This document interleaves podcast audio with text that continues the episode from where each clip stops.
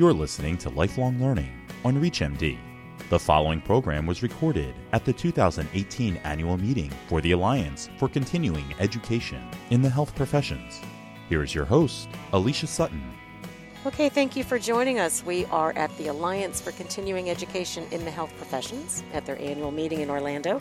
And my guests are going to talk to me about how to use predictive modeling to maximize educational impact. So, looking forward to hearing about this, and you presented it already. Please introduce yourselves. I'm Jamie Reiter. I'm Director of Educational Outcomes at CME Outfitters. Thank you for having us, by the way. This is really exciting. We're pleased. And I have a background, and I earned my PhD from the University of California, Irvine. Department of Cognitive Sciences, and I developed some mathematical models to analyze data, neuropsychological data. And ever since then, it's been my passion to look at different ways of analyzing data, existing data, as opposed to gathering new data. And so that's sort of where the predictive modeling came cool. in. I'm super excited and geeked about sharing it with the industry and anybody else. That's fantastic. Geeks are our favorite interviews, awesome. so that's good. And Whitney, please. So I'm Whitney Faler. I'm the Director of Accreditation here at CME Outfitters. I earned a Master's in Public Administration from Virginia Tech several years ago and really looked at a lot of organizational change, behavior change within organizations.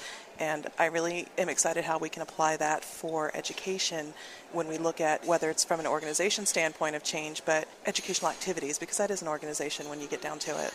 Sure. So, give us kind of a big picture of what your learning lab was about here. It was about different modeling, in regression modeling in particular. Is that correct? In particular, yes. I'm going to let Whitney kind of give just the general overview, and then I might add on to what you wanted. Okay. When we look at outcomes, we're often just checking boxes in the traditional sense, and being able to add a level of well, did that education actually do something rather than did you like the chicken dinner and was the speaker engaging? It gives us a little bit more as we go through post tests and evaluations that ask for follow up. You know, did you retain that information? And now it's when we can add confidence or behavior as an implication to better inform our needs assessment for the next activity. You know, sometimes you're going to fail, and that's okay, and because that's going to inform you to be able to be successful in the future. Right. So one of the reasons why we value predictive modeling is because most of us, you know, we see improvements in outcomes and Occasionally we don't, very rarely, of course, but whether we see improvements in outcomes or whether we don't, it's really important to understand why we're seeing those improvements because if we can repeat a successful formula, of course, we want to do that in future activities, or if we can identify a reason why something wasn't successful, then we can make changes in, the, in future activities. So a lot of times we want to look at demographics and confidence, knowledge, and see if that has an impact on, on clinician behavior. Ultimately, we want to maximize education educational impact. Right. Because hopefully that will lead to improved patient outcomes. And I think in your presentation you re- referenced a few different models of doing that measurement. Mm-hmm. Do you have some that you really love and some that you're not? Of course. So actually, there are several types of predictive model, and kind of going off on, on what Whitney was saying. Usually in outcomes, we measure changes in, from pre to post, and that's we need to do that, and that's important, and that kind of tells you the if in terms of outcomes. What predictive modeling does is it tells you the why, and there are different ways to do that. So there are different forms of predictive modeling. There's regression, there's naive Bayes, there's neural networks, there's CHAID, which is an acronym. CHAID stands for chi-square automatic interaction detection.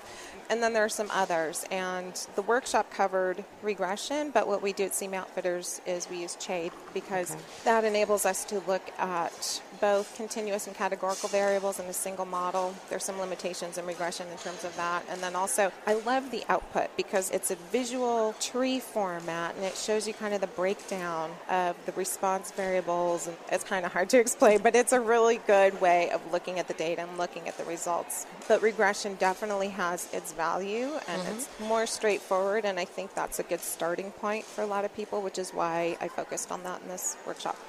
And how do educational designers get started in thinking about how to construct their education that will be easier to measure? Does it impact it that way? Are you seeing that? I mean, obviously you're an education company, so are, do you often think about the end first? And what? Yeah, that's what I meant. Yes. I didn't word We- it very clearly. Yes, I think you hear across the industry start with the end in mind and Mm-hmm. the plan, do, study, act model, which is incredibly important from the accreditation standpoint. And everything we do, we start with a kickoff after we have our needs assessment, we have our proposal, and then we say, okay, here's what it's going to look like.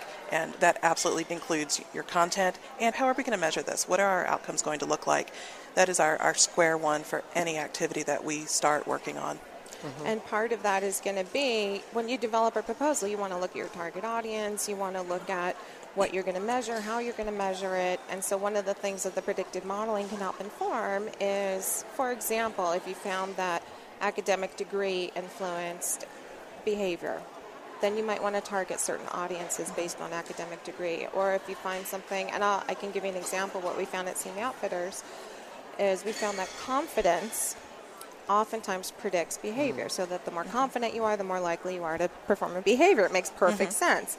So not only is predictive modeling really cool in my mind you know to get at the why but then what do you do with it? And one thing that we are doing at CME Outfitters is trying to find ways to improve clinician confidence with the hope that that will translate to improved behavior. And one of the things we want to experiment with this is all new is see if reinforcement activities help build confidence. So we're starting to build that into our design and to see if, in order to measure whether or not it actually is improving confidence, of course, we have a control group. And so these are the kinds of things you can actually take the data from the model and help inform the design of your future activities. That's good, and that, that, that's what I was trying to get to, and didn't word it very well about how you would go about constructing new education, knowing what you've learned from other activities that you saw. Okay, you know what? You're right. We got to get their confidence up, competence in a certain area. So that's good. How do companies go about kind of getting started on thinking through that or?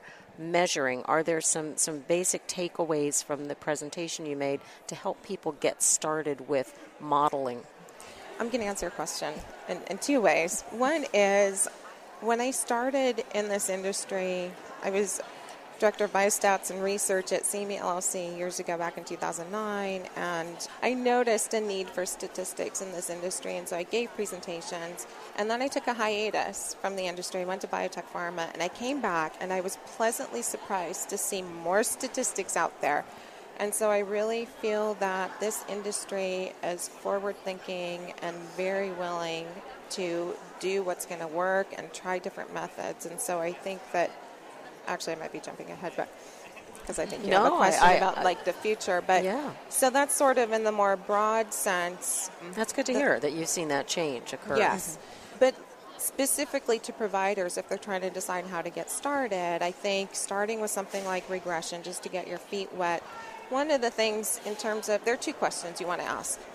Which activities do I want to do this on? I would say go for all of them, but that's not always practical. I would suggest maybe starting with activities where your outcomes aren't as favorable in whatever whatever Moore's level you're looking at, whether it's for knowledge or behavior. You pick that activity that's less successful, do the predictive modeling, so then you can maybe get a better sense of why it wasn't successful. And then in terms of what a couple people asked in the workshop today, well, how do you decide what variables to use? Unfortunately, because this is so new in the industry, we don't really have guidelines on what variables to choose. So all I can offer, which I think is helpful, I hope is helpful, I had a few points. One is it's it's subjective, so what is important to your organization? So in, in, in terms of selecting variables, we have the response variable, which is the thing you're predicting, like behavior, and then you have your predictor variables like demographics, confidence, knowledge. And so selecting those, it could be subjective, it could be based on some kind of research precedent. Like I knew from prior literature that confidence oftentimes did predict behavior, so of course I wanted to include that in the model. Different organizations might have read up on different literature, you know, academic degree might impact behavior. So that, you know, research precedent, maybe what might be important to the supporters. Also quality of data, super important. And then one of the conditions in terms of, it might be a little technical, but getting into predictive modeling, you don't want your predictor variables to be correlated. Okay.